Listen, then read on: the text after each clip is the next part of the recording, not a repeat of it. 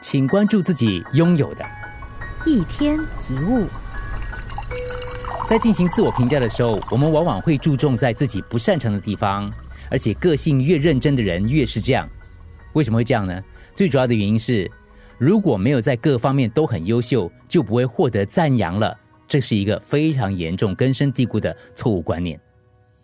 放任不拿手的事情继续不拿手，其实也没什么不好，因为对于不拿手的事情，不管再怎么努力，可能也很难取得太大的成就。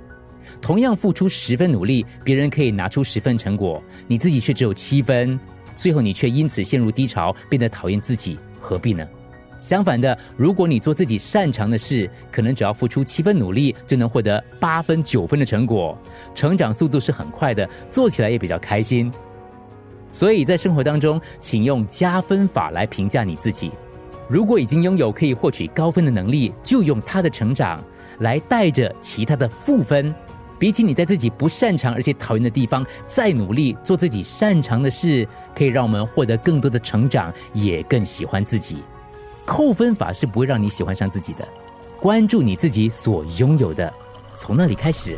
一天一物，除了各大 podcast 平台，你也可以通过手机应用程序 Audio 或 U F M 一零零三 SG slash podcasts 收听更多一天一物。